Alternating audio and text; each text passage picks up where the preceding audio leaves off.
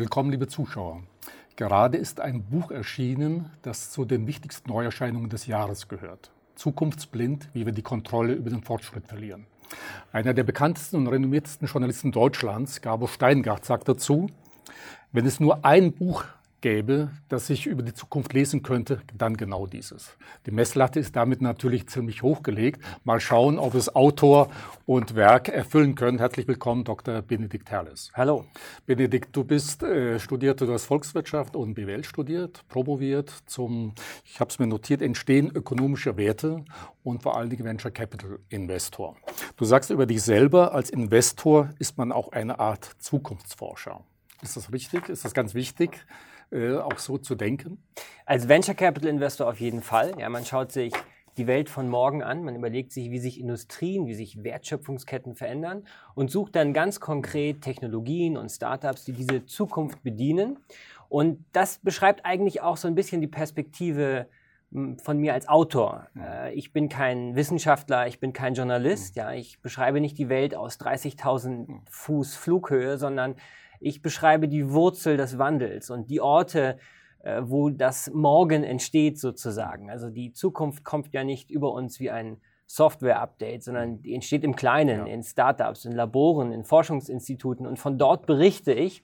Und was ich in den letzten Jahren als Venture-Investor gesehen habe, das macht mir zunehmend Sorgen, nicht, weil die Technik mir Sorgen macht, die ist ja weder gut noch schlecht, sondern weil ich glaube, dass wir uns viel zu wenig Gedanken darüber machen, was da eigentlich auf uns zukommt als Gesellschaft. Und das war eigentlich die wichtigste Motivation, dieses Buch zu schreiben. Du scheinst mir immer wieder den Daumen in die Wunde zu legen, denn du hast bereits vor mittlerweile genau fünf Jahren, muss man eigentlich sagen, einen anderen Wirtschaftsbestseller geschrieben, Die kaputte Elite, ein Schadensbericht aus unseren Chefetagen. Gibt es da irgendwo Parallelen? Absolut. Also die kaputte Elite war im Prinzip ein Buch über die geistigen Verirrungen Teile, von Teilen der ökonomischen Eliten. Der Untertitel lautete ein Schadensbericht aus unseren Chefetagen. Und das war es im Prinzip. Ich habe von meinen Erfahrungen als Unternehmensberater, als Business School Student erzählt und mich mit den falschen Mentalitäten und Methoden beschäftigt, die Innovation und Kreativität in großen Unternehmen verhindern und unserer Ökonomie schaden, weil sie deren Erneuerungskraft und ähm, deren Innovationskraft reduziert. Und am Ende ging es um die kulturellen Ursachen eines Phänomens, das gut beschrieben ist in der, äh, in der Literatur, nämlich das sogenannte Innovators Dilemma. Ja, große Unternehmen tun sich wahnsinnig schwer damit, sich selbst neu zu erfinden, ihre marktführende Position über disruptive technologische Sprünge hinweg zu verteidigen. Und ich habe die kulturellen Ursachen dieses Innovators Dilemma in meinem Buch Die kaputte Elite vor fünf Jahren ja. geschrieben. Am Ende des Tages ging es also um die Innovationskraft der Wirtschaft. Und mit meinem neuen Buch Zukunftsblind geht es jetzt um die Innovationskraft der Gesellschaft als Ganzes und wieder um die Frage, ob wir uns dann als Gemeinschaft ähm, erneuern können und ob wir auf diese disruptiven Veränderungen, die als Nation, als Gesellschaft, als Europa auf uns zukommen, ob wir uns damit ausreichend beschäftigen und was wir daraus machen. Äh, Benedikt, da kommt ja momentan eine ganze Menge zusammen. Wie wir eingangs sagten, künstliche Intelligenz, Blockchain, äh, aber auch Biotechnologie. Warum passiert das jetzt alles gleichzeitig? Naja, im Prinzip sind wir ja Zeuge eines technologischen und wissenschaftlichen Sprints, der mindestens 500 Jahre anhält, also im Prinzip seit Kopernikus und, und Kolumbus Zeiten. Auch in der Vergangenheit gab es bahnbrechende Innovationen, aber die Zeit zwischen den technologischen Big Bangs, die war natürlich immer länger und die wird jetzt immer kürzer. kürzer. Ich habe 2003 mein Abitur gemacht. Damals gab es kein WhatsApp, kein Spotify, keine Smartphones auf breiter Front, kein Facebook. Also vieles von dem, was unser Leben heute ausmacht, war 2003 noch gar nicht erfunden. 2007 startete das erste iPhone die Smartphone-Revolution. Das ist also ein gutes Jahrzehnt her. Und was hat das Smartphone alles verändert seitdem? Nicht nur die Art und Weise, wie die Wirtschaft funktioniert, sondern auch andere Bereiche des Lebens wurden durch das Smartphone revolutioniert, wie Leute beispielsweise ihren Lebenspartner kennenlernen. Also in einem guten Jahrzehnt hat sich das Leben auf den Kopf gestellt und es wird für die Gesellschaft dadurch immer schwerer, sich entsprechend anzupassen. Als die Eisenbahn erfunden wurde, mussten erstmal Gleise verlegt werden. Das dauerte ziemlich lange und hat auch ziemlich viel Geld gekostet. Das heißt, die Gesellschaft, die Wirtschaft hatte eine Schonfrist, konnte sich entsprechend anpassen. Diese Schonfrist haben wir jetzt nicht mehr und das macht die Situation so brisant. Äh, wichtig ist vielleicht auch mal den Zuschauern zu erklären, was passiert eigentlich in diesen einzelnen technologischen Bereichen, also KI, äh, Blockchain und so weiter. Beginnen wir mal bei künstlicher Intelligenz. Was sind denn die wichtigsten Treiber? Was, was sollte man wissen? Was passiert da? Was kann heute künstliche Intelligenz? Jeden Tag kann künstliche Intelligenz mehr. Und zwar drei Faktoren kommen zusammen, die zu einer Explosion der Kapazitäten künstlicher Intelligenzen äh, geführt haben. Das eine ist sind ähm, technologische Innovationen, Schlagwort Machine Learning, Schlagwort neuronale Netze.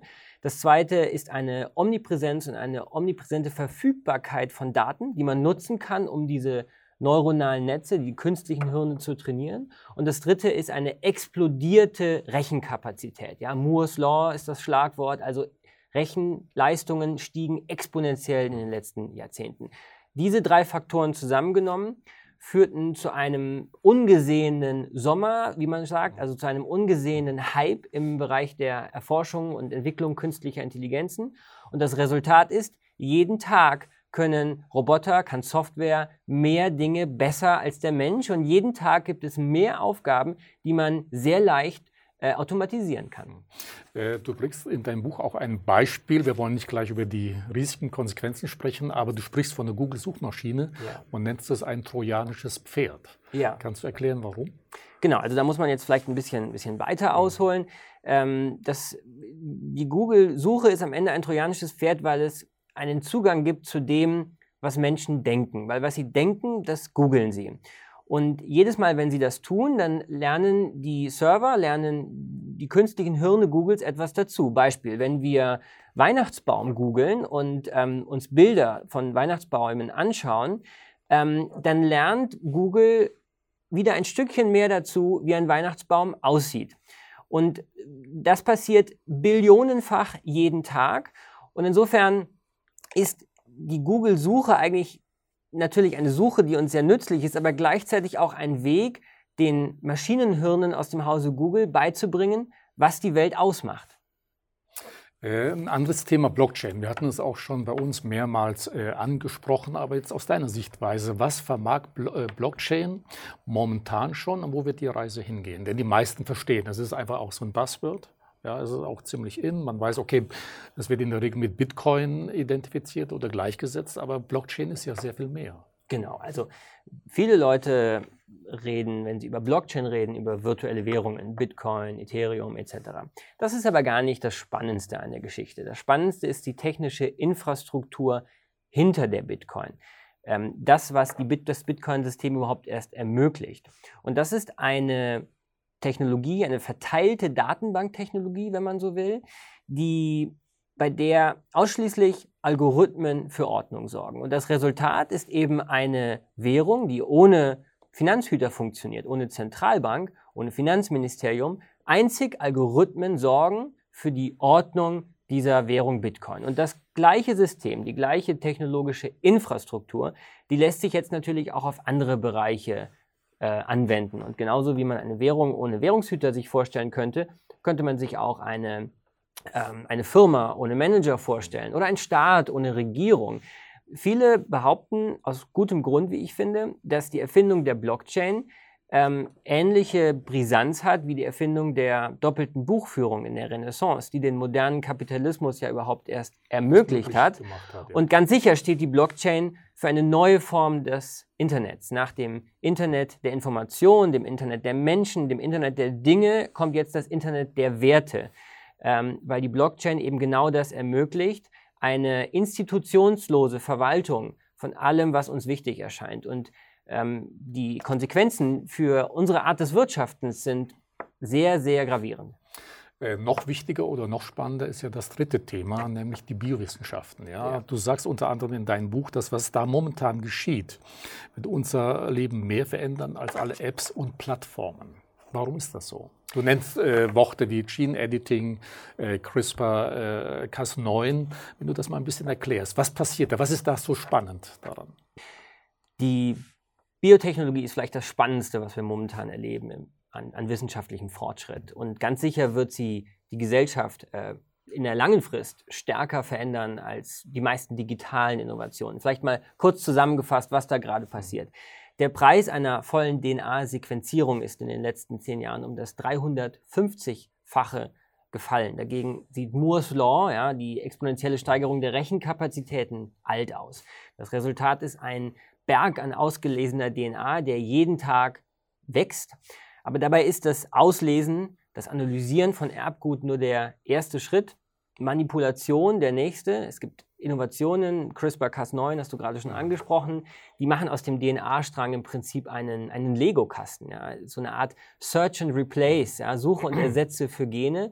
Mikrobiologen können ganz bestimmte DNA-Stellen ansteuern, verändern, manipulieren, ausschalten, was auch immer. Ähm, an der Schnittstelle von Nanotechnologie, Informatik, Mikrobiologie, organischer Chemie ist eine völlig neue Wissenschaft entstanden namens synthetische Biologie, die das Ziel hat, organische Innovationen zu schaffen, also Proteine, Viren, DNA, ganze Organismen mit ganz spezifischen medizinischen oder industriellen Aufgaben. Und so werden aus Biologen Designer. Die Natur ist designbar geworden, die Evolution ist steuerbar geworden. Dazu kommen medizinische Innovationen, medizinische Durchbrüche, insbesondere im Bereich der Onkologie, ähm, also der Krebs, der, Bekämpfung des Krebs, ähm, im Bereich der personalisierten Medizin. Ähm, dem Tod ist buchstäblich der Kampf angesagt. Da werden wahnsinnige Innovationen auf uns zukommen, von denen wir heute ähm, noch gar keine Ahnung haben. Bringst das richtige Stichwort, dass wir dann gleich mal auch über die Konsequenzen, die Folgen, was sich da momentan tut, und zwar im Bereich der Wirtschaft. Politik ist sicherlich auch ein wichtiges Thema. Äh, und dann natürlich auch auf das Leben äh, insgesamt.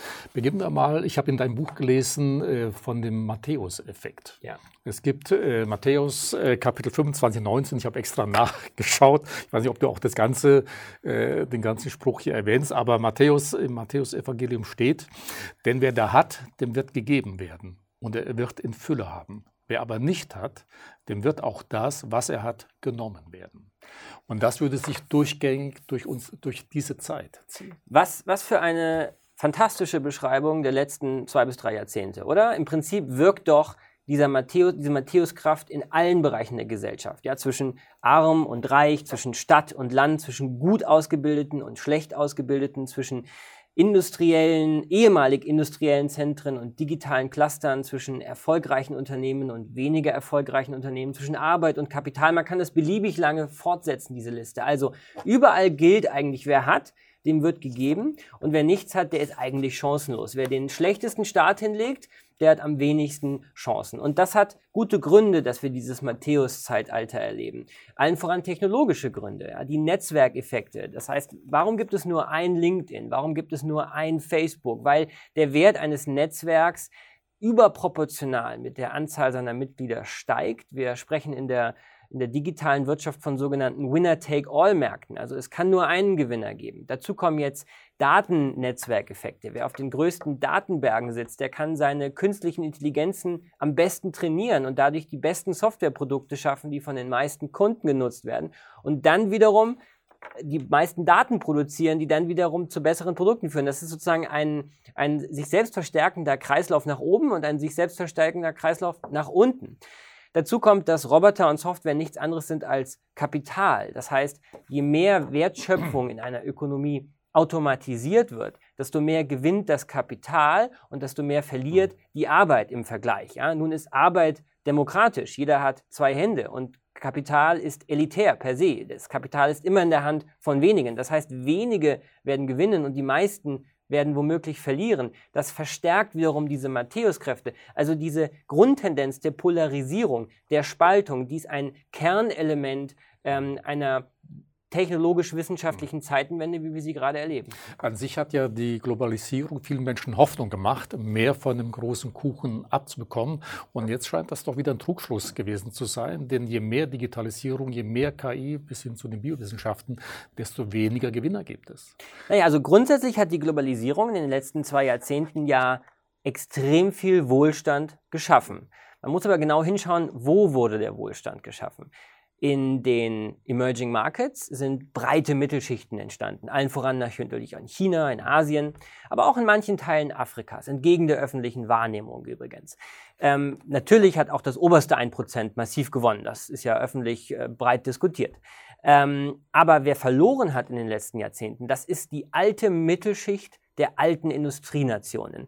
Ähm, das sind im Prinzip Leute wie wir, wenn man so will. Und ähm, diese Tendenz wird sich durch die technologische Revolution noch verstärken, weil Software und Roboter, wenn man so will, ersetzen vor allen Dingen aus Berufe und Tätigkeiten mit mittlerem Anspruchsprofil. Ja? Ein Buchhalter, ein Sachbearbeiter, der lässt sich eben sehr stark ähm, oder sehr einfach automatisieren oder ersetzen durch eine Maschine. Und das Resultat ist nicht unbedingt Massenarbeitslosigkeit. Diese Leute werden vielleicht andere Arbeiten, andere Jobs finden, mhm. aber ein extremer Lohndruck, weil der komparative Vorteil menschlicher Angestellter, menschlicher Mitarbeiter sinkt. Und dementsprechend wird die Mittelschicht weiter unter Druck geraten. Und das ist natürlich vor allen Dingen eins, eine Gefahr für die Demokratie. Und das freut alle Populisten und Demagogen. Okay, es führt sicherlich doch zu viel größeren Problemen. Ja, Experten sagen ja auch zumindest die, die schon mal und sei es im privaten Gespräch sagen, das ist wirklich die Entwicklung. In 25, spätestens 30 Jahren werden vermutlich 80 Prozent aller Menschen gar keinen Job mehr haben. Nur das ist ein Thema, das man nie hört, weder von Politikern noch von den Medien. Warum das so ist und ob es vielleicht dafür Lösungen gibt, kommen wir wahrscheinlich gleich nochmal äh, dazu. Du sagst auch, äh, die wirtschaftliche Spaltung ist zwar ganz, ganz schlimm. Hast sie gerade äh, etwas skizziert. Aber das, was über die Biowissenschaften passiert, sei eigentlich noch sehr viel schlimmer. Äh, wir kennen vielleicht äh, Bücher von Harari oder Max Tegmark, Homo Deus. Also wir sprechen von Superintelligenzen und der Prophet der digitalen Wirtschaft, Ray Kurzweil, spricht ja von der sogenannten Singularität. Das heißt, spätestens im Jahre 2050 soll der Zeitpunkt erreicht sein, wo die Maschine den Menschen beherrscht. Wie siehst du das äh, in deinen Gesprächen? Du sprichst ja auch mit sehr vielen Leuten. Ist das, sind das wirklich die großen Risiken? Kommen wir dahin, dass es irgendwann mal eine Superintelligenz geben wird? Und wird es dann noch eine größere Spaltung geben? Also ich, ich glaube, das sind zwei verschiedene Themen. Das eine ist die biologische Spaltung der Gesellschaft. Ich glaube, die droht uns. Und das andere ist müssen wir Angst haben vor der Superintelligenz? Fangen wir mit dem, mit dem Thema an. Ähm, ich glaube, wir müssen keine Angst vor der Superintelligenz haben. Ich glaube nicht, dass uns Siri oder Alexa versklaven wird. Äh, wir müssen keine Angst davor haben, dass wir den Einmarsch der Superroboter äh, eines Tages erleben. Das bedeutet aber nicht, dass wir uns keine Gedanken darüber machen sollten, was wir mit den künstlichen Intelligenzen erschaffen. Denn die KI in unserem Handy hat ausreichend soziale Sprengkraft, um unsere Gesellschaft auseinanderzureißen. Also, das heißt, es wird an der falschen Stelle, machen wir uns Sorgen. Ähm, und wir sollten uns viel eher Gedanken über die sozialen und die ökonomischen Konsequenzen dieser KI-Revolution machen. Das ist die, das ist sozusagen die, die Singularitätsgeschichte, ja, die, die, die Angst vor der Superintelligenz. Aber um da noch ja. mal äh, einzuhaken, ja. du selber bringst in einem Buch, äh, in deinem Buch ein Beispiel Klimatron 9000. Ja. Da wird ein smarte, eine smarte Maschine äh, beschrieben, die mithelfen soll, den Klimawandel äh, zu bekämpfen. Und äh, die Maschine macht natürlich eine ganze Menge Überlegungen. Irgendwann kommt sie zu der Einsicht, eigentlich äh, der größte Verhinderer des Klimawandels oder der, der die größte Schuld trägt, ist eigentlich der Mensch. Ja. Also wird sich die Maschine überlegen, wie kann ich den Menschen entsorgen? Genau. Also, Maschinen also wenn es so eine Maschine gibt, ja, dann genau. ist es ja kein Siri mehr, keine Alexa mehr, sondern die ist sehr viel stärker. Ja? Genau. Und wird manchmal nicht auch dieser Denkfehler gemacht? Häufiger, du bringst auch dieses Beispiel, glaube ich, im Buch, KI kann noch nicht oder weiß noch nicht, wie ein Wald riecht mhm. ja? oder eine Blume ja. riecht oder kann nicht schmecken.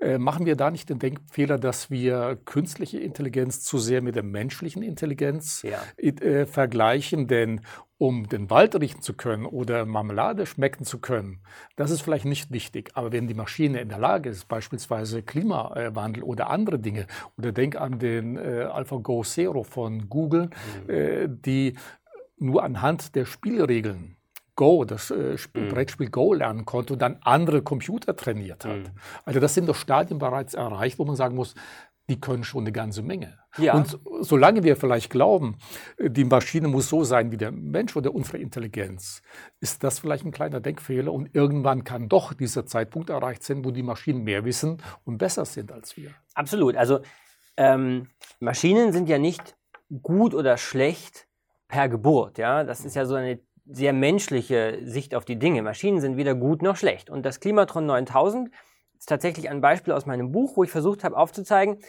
es kann gefährlich werden, selbst wenn wir nichts Böses anstellen wollen. Das Klimatron 9000 ist eine Superintelligenz, die dafür gebaut wurde, das Klima zu schützen. Und daran, dagegen ist ja nichts zu sagen natürlich, aber es ist eben immer eine Frage der Nebenbedingungen. Und wenn wir die Nebenbedingungen vergessen auszuschließen, rotte dabei bitte nicht den Menschen aus, dann kann es sehr schnell gefährlich werden. Das ist natürlich ein stark vereinfachtes Beispiel.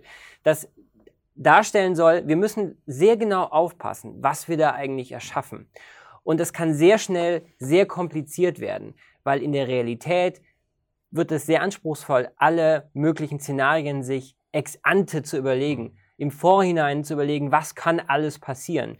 Und dementsprechend bin ich auch für die Erschaffung eines Algorithmen- und KI-TÜVs beispielsweise. Wir erleben ja, dass wir kein Produkt, ja, keine Innovation auf den Markt bringen können, ohne eine entsprechende Zertifizierung, ohne entsprechenden TÜV, aus gutem Grund.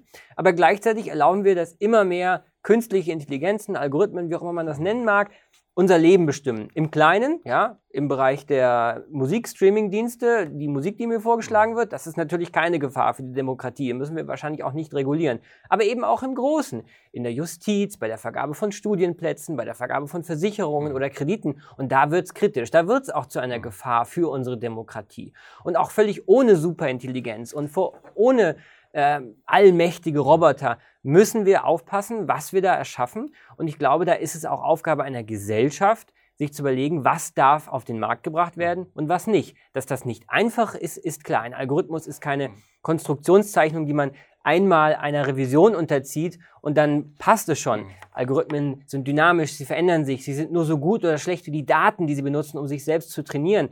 Ähm, also es ist komplizierter als ähm, eine Schraube oder ein Ventil zu zertifizieren. Aber es ist möglich und wir sollten uns darüber Gedanken machen, wie wir das am besten anstellen. Äh, große Konsequenzen könnte ja auch ein Tuning unseres Erbgutes haben. Ja? Gerade in gesellschaftlicher Hinsicht, wo sind da die größten Gefahren? Dass es dann wirklich eine Zweiklassen-Menschheit gibt. Äh, wie beurteilst du diese ganze Entwicklung? Das ist ja das ultimative Horrorszenario. Was, wenn aus einer ökonomischen Teilung der Gesellschaft, die wir heute schon erleben, die es immer auch schon gab, mal stärker, mal schwächer, eine biologische wird. Nun kann man argumentieren, das sei ja Science Fiction. Das ist eigentlich kein Science Fiction. Heute schon lebt ein Deutscher am oberen Ende der Einkommensskala ein gutes Jahrzehnt länger als ein Deutscher am unteren Ende der Einkommensskala. Er hat besseren Zugang zur Medizin, zur guter Ernährung. Ähm, das sehen wir eigentlich in fast allen Ländern. So, ähm, das gab es übrigens auch schon immer. Auch die Römer äh, haben, wenn sie reich waren, länger gelebt, als wenn sie arm waren. Ähm, das Problem ist, jetzt werden die medizinischen Werkzeuge so mächtig, dass wir tatsächlich eventuell erleben, dass sich diese ökonomische Ungleichheit ähm, unumkehrbar in eine biologische äh, Ungleichheit teilt. Und äh, man kann das ja mal zu Ende denken. Ja? Was, wenn sozusagen die Oberschicht ihr Erbgut tuned, sich zu Übermenschen ähm, ja, optimiert, ähm, sich dann fortpflanzt. Ja, erleben wir dann die Entstehung biologischer Kasten, die sozusagen ihre Basis auf Grundlage wirtschaftlicher Unterschiede haben? Ich weiß es nicht, aber wir sollten uns Gedanken darüber machen, was wir hier für ein Gefahrenpotenzial erschaffen. Warum hören wir so wenig darüber, auch von der Politik? Also wenn wir heute Talksendungen hören oder andere Sendungen, es geht immer nur, wenn überhaupt mal um das Thema Digitalisierung, ganz am Rande vielleicht mal. Flüchtlingsproblematik steht natürlich ganz oben auf der Agenda. Äh, warum passiert das so wenig? Ist die Politik da in so einem Inventors Dilemma auch, äh, das du eingangs auch mal erwähnt hast im Bereich Wirtschaft? Was passiert da momentan? Warum tut sich da nichts? Ja, ähm, also das eine ist ja die mediale Aufmerksamkeit. Und natürlich sind diese Themen abstrakt. Ja? Flüchtlinge haben Gesichter. Roboter haben eigentlich schon weniger Gesichter und Gene haben gar keine Gesichter mehr. Das macht es sehr schwierig, ähm, diese Themen zu vermitteln. Und tatsächlich erleben wir ein politisches Innovators-Dilemma, wie ich sage. Das heißt, ähm, das Gleiche, was wir in der Wirtschaft erleben, erleben wir in der Politik. Wir optimieren ein bestehendes System aus der Vergangenheit und wir scheinen blind zu sein für dem, was da kommen könnte. Und in meinem Buch beschreibe ich vier Ursachen dieses politischen Innovators-Dilemma. Das eine ist die Art und Weise, wie unsere Mediendemokratie funktioniert. Alles muss in Twitter-Nachrichten, 30 Sekunden Talkshow-Beiträge gepackt werden. Wir erleben ein Staccato der Soundbites. Da wird es wirklich sehr schwierig, komplexe Zusammenhänge zu erklären. Einfache Wahrheiten müssen ausreichen und wenn es kompliziert wird, dann wird man im Zweifel auch nicht mehr gewählt. Das zweite ist eine Parteiendemokratie, die einer Zeit entstammt, die es gar nicht mehr gibt. Das sieht man ja insbesondere an der SPD, die massive Probleme hat, weil sie aus einer industriellen Weltordnung stammt und sich noch nicht erneuert hat. Sie steht weiterhin für die Politik für den Facharbeiter, den es so gar nicht mehr gibt. Ja, es gibt nicht mehr dieses Kapital gegen Arbeit, Bourgeoisie gegen Proletariat. Das ist Vergangenheit. Und wen wundert es da, dass eine Partei, die entsprechend sich selbst noch nicht für diese neue Zeitrechnung erneuert hat, nicht mehr wirklich gewählt wird. Das Dritte ist ähm, unsere Demografie und Demografie. Wir sind einfach sehr alt. Der Medianwähler ist sehr alt. Und das Resultat ist ein Stillstand, der in Deutschland buchstäblich in Beton gegossen ist. Warum sind wir gegen neue Bahn, äh, Bahnhöfe, Stromtrassen? Weil es viele Leute gar nicht mehr betrifft. Und das letzte und natürlich vielleicht auch der wichtigste Punkt ist, uns geht es verdammt gut und wir sind satt. Äh, unsere Volkswirtschaft boomt seit Jahren. Alle volkswirtschaftlichen Indikatoren sind tief im grünen Bereich. Da wird es natürlich sehr schwer, für Veränderungen zu plädieren. Vielleicht brauchen wir eine starke Rezession, damit äh, sich wirklich was tut. Und die wichtigste Frage überhaupt, die uns alle betrifft, wird überhaupt nicht gestellt. Man diskutiert auch nicht darüber. Du formulierst auch diese Frage, wie führt man ein erfülltes Leben ohne ökonomische Wertschöpfung? Genau. Also uns droht ja nicht weniger als eine Volksdepression, wenn man so will. Also Manche Leute haben Angst vor der Massenarbeitslosigkeit aufgrund von Automatisierung, aber selbst wenn wir nicht davon ausgehen, dass alle Menschen arbeitslos werden, eines ist klar, immer mehr ökonomische Wertschöpfung werden wir an Maschinen auslagern. Und leider erleben wir eine Gesellschaft, die sich massiv über ihre Arbeit definiert. Wenn diese Arbeit im Sinne ökonomischer Arbeit wegfällt, was passiert dann? Nutzlose Volksmassen sind eine riesige Gefahr für die Demograf Demokratie. Ähm, das Interessante ist ja, uns geht ja nicht die gesellschaftliche Arbeit aus, uns geht nur die ökonomische Arbeit aus. Wir wollen uns ja weiter um Kranke, um Kinder, um Alte, um die Kultur kümmern. Ähm, aber leider ist in diesem Bereich die gesellschaftliche Wertschätzung sehr mit der ökonomischen Wertschöpfung verbunden. Und das ist das Problem. Solange wir uns über uns, unsere Arbeit definieren, solange droht uns tatsächlich eine Volksdepression.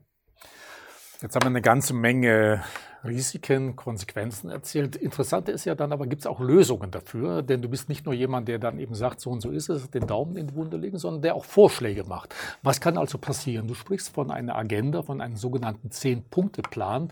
Was sind da die wichtigsten Punkte?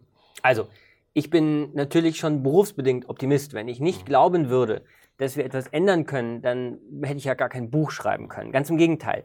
Ähm, wer, wenn nicht wir, äh, hat die Chance, äh, jetzt für eine gesellschaftliche Innovation zu sorgen. Natürlich, wer, wenn nicht wir. Also, wir haben stabile politische Verhältnisse, stabiler als in den meisten anderen alten, alten Industrienationen. Ja? Frankreich, Großbritannien, die USA, die sind alle mit sich selbst beschäftigt. Wir haben relativ stabile Verhältnisse. Wir haben einen funktionierenden Sozialstaat, der sagen wir mal, Verwerfungen erstmal abfedert. Uns geht's, wie gerade beschrieben, wirtschaftlich sehr gut. Also wer, wenn nicht wir, könnte eigentlich zum gesellschaftlichen Silicon Valley werden, wenn man so will. Ne? Wir, äh, der technische Zug der Erneuerung ist abgefahren ins echte Silicon Valley, nach China. Aber wir könnten doch zum globalen Innovationsführer werden, was die gesellschaftliche Erneuerung und die gesellschaftlichen Antworten auf diesen massiven Wandlungsprozess angeht. Ich habe in meinem Buch einen Zehn-Punkte-Plan vorgeschlagen, ähm, der, sagen wir mal, sehr konkret ist und wenn man wollte, auch in dieser Legislaturperiode oder in der nächsten Legislaturperiode auch umgesetzt werden könnte. Ähm, ein Beispiel, ähm, ich, bin zum Be ich bin für Aktien für alle. Warum? Also, es geht ja um die grundsätzliche Frage, wie verteilen wir die Fortschrittsrendite? Roboter, Maschinen erhöhen ja die Produktivität eines Unternehmens, ähm, vergrößern den wirtschaftlichen Kuchen, aber wie eingangs beschrieben, ähm, profitieren davon nur die Eigentümer des Kapitals, nicht, nicht die mhm. Arbeit. Und ähm, es kommt noch was anderes dazu. Äh, Roboter zahlen keine Steuern. Sie ähm, leisten keinen Beitrag zur Finanzierung der Gemeinschaft. Und das müssen wir ändern. Deshalb ähm, gab es jetzt viele Forderungen nach einer Robotersteuer, auch von sehr prominenten mhm. Vertretern, beispielsweise Bill Gates. Aber ich glaube, die Robotersteuer ist falsch, weil sie verhindert oder sie besteuert eigentlich einen Anreiz, äh, Roboter anzuschaffen. Sie verhindert einfacher ausgedrückt Fortschritt. Ja? Wenn ich ein Unternehmen bin und eine Robotersteuer zahlen muss, dann überlege ich mir zweimal, ob ich einen Roboter anschaffe. Und damit wird der Fortschritt verlangsamt und das wäre schlecht, weil Technik ist ja nicht gut oder schlecht. Wir brauchen ja Technik, um die größten Probleme zu lösen. Beispielsweise unsere Demografie. Wir brauchen Automatisierungstechnologie, um, um mit der Demografie zurechtzukommen. Aber auch die anderen Probleme, die wir haben, Klimawandel, Urbanisierung, Vermüllung der Ozeane, Artensterben, werden wir nur mit Technik lösen, nicht ohne Technik. Das heißt, wenn wir keine Robotersteuer wollen, aber gleichzeitig wollen, dass die Gemeinschaft an dieser Fortschrittsrendite partizipiert, dann müssen wir das anders hinkriegen. Und da ist meine Antwort Aktien für alle. Das heißt, ähm, ich bin dafür, dass man genau wie in der Startup-Welt 20 Prozent der Anteile eines Unternehmens an die Belegschaft rausgibt, nicht in Form von echter Anteil, nicht in Form von echten Anteilen. Ähm, ich will keine Gesellschaft der haftenden Gesellschafter, die überall mitreden, sondern in Form von virtuellen Aktien, sodass die gestiegene Profitabilität, die gestiegenen Dividenden dieser Automatisierung eben allen zugutekommt und im Übrigen auch der Finanzierung der Gemeinschaft dient über Kapitalertragssteuer und einfach über, ähm, sagen wir mal, äh, Dividenden, die dann breiteren Bevölkerungsschichten zugutekommen. Du nennst auch zwei, drei andere Beispiele. Beispiel eins äh, Grundeinkommen, ja. das ja gerade auch in letzter Zeit sehr kontrovers äh, diskutiert wird. Aber du sprichst nicht von einem bedingungslosen Grundeinkommen. Genau. Also das bedingungslose Grundeinkommen scheint ja mittlerweile eine sehr konsensfähige Forderung zu sein. Ähm, ich bin auch für ein Grundeinkommen, aber ich habe nie verstanden, warum es bedingungslos sein muss. Äh, wie, wie beschrieben, geht uns als Gesellschaft ja nicht die Arbeit aus. Wir müssen uns ja weiter um alles kümmern, was nicht ökonomische Wertschöpfung ist, selbst wenn das die Maschinen übernehmen. Also wer, warum sollen wir ein Grundeinkommen verteilen, wenn es doch genug zu tun gibt? Also anders ausgedrückt, ich bin für ein bedingtes Grundeinkommen. Wer sich um kranke Kinder, Alte, die Kultur kümmert, der soll dafür entlohnt werden. Man könnte das beispielsweise über ein System der Social Coins lösen. Ja? Also wer Gutes tut, der kann dafür Social Coins verdienen ähm, und die gegen Geld umtauschen und entsprechend ein Grundeinkommen verdienen. Wer aber nichts für diese Gesellschaft tut, der soll auch nicht viel mehr bekommen als Hartz IV. Ähm, wie gesagt, uns geht nicht die Arbeit aus, uns geht die ökonomische Wertschöpfung aus. Ein anderes Beispiel, äh, auch sehr interessant, du nennst ein Zukunftsministerium. Das erinnert so ein bisschen an Schöne Neue Welt oder 1984, aber du siehst das ein bisschen anders. Was soll das tun? Digitalisierung ist zwar hier angesagt in der Politik, es gibt, glaube ich, auch eine Staatssekretärin für Digitalisierung, Dorothea Bär, aber es gibt kein echtes Ministerium dafür, genau, was sich mit dem Thema Zukunft beschäftigt. Es gibt kein Digitalministerium. Und das ist eine Schande offen gestanden. Es gibt nicht mal ein Digitalministerium. Dabei erleben wir ja keine Digitalisierung, sondern eine Zeitenwende. Also eigentlich wäre es keine Zeit für, eine, für ein Digitalministerium, sondern für ein Zukunftsministerium. Da geht es mir vor allen Dingen um eines. Wir müssen als Gesellschaft ein Narrativ entwickeln, eine Vision entwickeln, wo die Reise eigentlich hingehen soll. Weil momentan sind wir visions- und narrativlos. Und das könnte ein Zukunftsministerium schaffen. Als Querschnittsfunktion der verschiedenen Bereiche könnte ein Zukunftsministerium sich sehr früh mit entsprechenden Schlüsseltechnologien beschäftigen, Aufmerksamkeit generieren in Politik, in, Gesellschaft, in der Gesellschaft und entsprechend für die Entwicklung von Narrativen sorgen. Das schlimmste Symptom unserer Zukunftsblindheit ist unsere Narrativlosigkeit und unsere Planlosigkeit. Wir taumeln in ein neues Zeitalter, ohne zu wissen, was wir da eigentlich erleben. Äh, was wären dann aber die dringendsten Schritte? Du sagtest ja vorhin auch, äh, wenn nicht wer, wer dann? Was müsste denn jetzt wirklich mal konkret passieren? In der Politik haben wir ja momentan auch ein paar Dinge zumindest, die sich positiv entwickeln. Aber was wären, was muss jetzt unbedingt passieren, dass wir da noch die Chance haben, wirklich am Ball zu bleiben, dass die Menschen mitgenommen werden, keine Angst vor den Risiken haben müssen, sondern wirklich sagen, okay, die Zukunft, darauf freue ich mich. Das Wichtigste ist, eine Debatte, eine breite gesellschaftliche Debatte. Ich kann nicht behaupten, Antworten auf alle politischen Fragen zu haben. Ich will sie auch gar nicht haben. Wir leben in einer Demokratie. Die Gemeinschaft muss entscheiden, was, was sie will. Aber wir machen uns keine Gedanken darüber, was auf uns zukommt. Und die Gefahr ist, dass wir eines Tages in einer Republik aufwachen, die wir uns so nicht gewünscht hätten, einfach weil wir uns nicht ausreichend Gedanken gemacht haben. Dieses politische Innovators-Dilemma ist eine Gefahr für den Wohlstand und den sozialen Frieden kommender Generationen. Und wir müssen es überwinden, wenn, wir, wenn uns die Demokratie lieb und teuer ist. Ich glaube, du willst genau das äh, eben auch mit deinem Buch erreichen, wirklich eine Debatte anstoßen, dass die Menschen erstmal wissen, wo stehen wir eigentlich, was sind die Folgen, Konsequenzen, aber auch Lösungen äh, anzusprechen. Äh, letzter Punkt. Ähm, China. In China passiert momentan äh, eine ganze Menge. Äh, möglicherweise, ich glaube 1920, 21 gibt es ja dann wirklich äh, ja überwachte Menschen in China. Da muss man heute schon Score-Punkte geben, wenn man äh, mit anderen Menschen zu tun hat. Also jetzt nach einem solchen Gespräch, wenn ich sage, okay, der Benedikt war vielleicht nicht ganz so toll, wie ich mir das vorgestellt habe, bekommt er nur zwei Punkte. Und all dieses Punktesystem fließt dann hinein in so eine Werteskala und die entscheidet dann darüber, bekomme ich einen Bankkredit, bekomme ich den nächsten Job oder whatever. Mhm. Siehst du eine Gefahr, dass solche Dinge auch nach Europa kommen könnten? Ja, in, in China wird ja die Diktatur momentan gerade neu erfunden. Und da kommen ja verschiedene Dinge zusammen. Das Social Scoring ist das eine. Und das andere ist auch wieder die Biotechnologie. Kein Land nutzt diese neuen biotechnologischen Werkzeuge so aktiv, übrigens auch an menschlichen Embryonen, ohne Rücksicht auf Verluste, ja könnte man sagen, genau, gewesen, ja. ähm, wie die Volksrepublik mhm. China. Ähm, man ist durchaus dabei, äh, anzutesten, wie man dann sozusagen das chinesische Volk tunen könnte. Natürlich ist das alles Zukunftsmusik, aber man muss sozusagen mal die biologische Seite mit der Social Scoring oder die digitalen Seite verbinden und schon hat man eine ziemliche Horrorvision, das Ganze gepaart mit einer schier unglaublichen ökonomischen Macht. Äh, wir haben eingangs darüber gesprochen, äh, wer denn eigentlich die Gewinner der Globalisierung sind. Das sind natürlich die breiten Mittelschichten Chinas. Also da kommt schon einiges auf uns zu. Und ähm, wir sollten uns dringend Gedanken darüber machen, wie wir unsere westliche Demokratie, unsere Werte auch gegen diese technologische, wissenschaftliche und ökonomische Macht im Osten verteidigen können. Und ich denke, das wäre auch eine Chance für, für Europa, für das alte Abendland oder das neue Abendland äh, dann wirklich einen Gegenpol zu bilden mit Werten, mit gesellschaftlichen Werten, mit gesellschaftlichem Aufbruch und ähnliches mehr. Benedikt, herzlichen Dank erstmal für das Dank. Gespräch. Ich kann wirklich nur allen dieses Buch empfehlen. Ich weiß nicht, kennst du Julian Hosp, so ein äh, Krypto-Experte?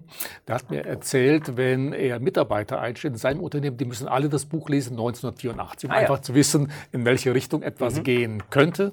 Ich denke, auch dein Buch müsste in diese Richtung gehen, denn alle Menschen Menschen, im Grunde wie alle, die sich mit dem Thema Zukunft beschäftigen, um mal wirklich einen Einblick zu haben, was passiert momentan, was kann daraus werden, aber auch über Lösungen nachzudenken. Ich denke, da müsste im Grunde dein Buch, ohne dich erloben zu wollen, wirklich zur Pflichtlektüre äh, werden. Ich habe noch einen schönen Schlusssatz gefunden. Es gab mal im 20. Jahrhundert einen der ersten Zukunftsforscher, nämlich Robert Jung, der hat gesagt, Zukunft ist kein Schicksal, die Welt kann verändert werden. Mhm. Und dadurch, dass wir eben handeln. Herzlichen Dank und ich freue mich vielleicht auf ein weiteres Gespräch. Vielen Dank. Liebe Zuschauer, auch Ihnen herzlichen Dank. Wie gesagt, das Buch ist unbedingte Pflichtlektüre. Mehr Informationen zum Autor und zum Buch wie gewohnt auf unserer Website. Herzlichen Dank.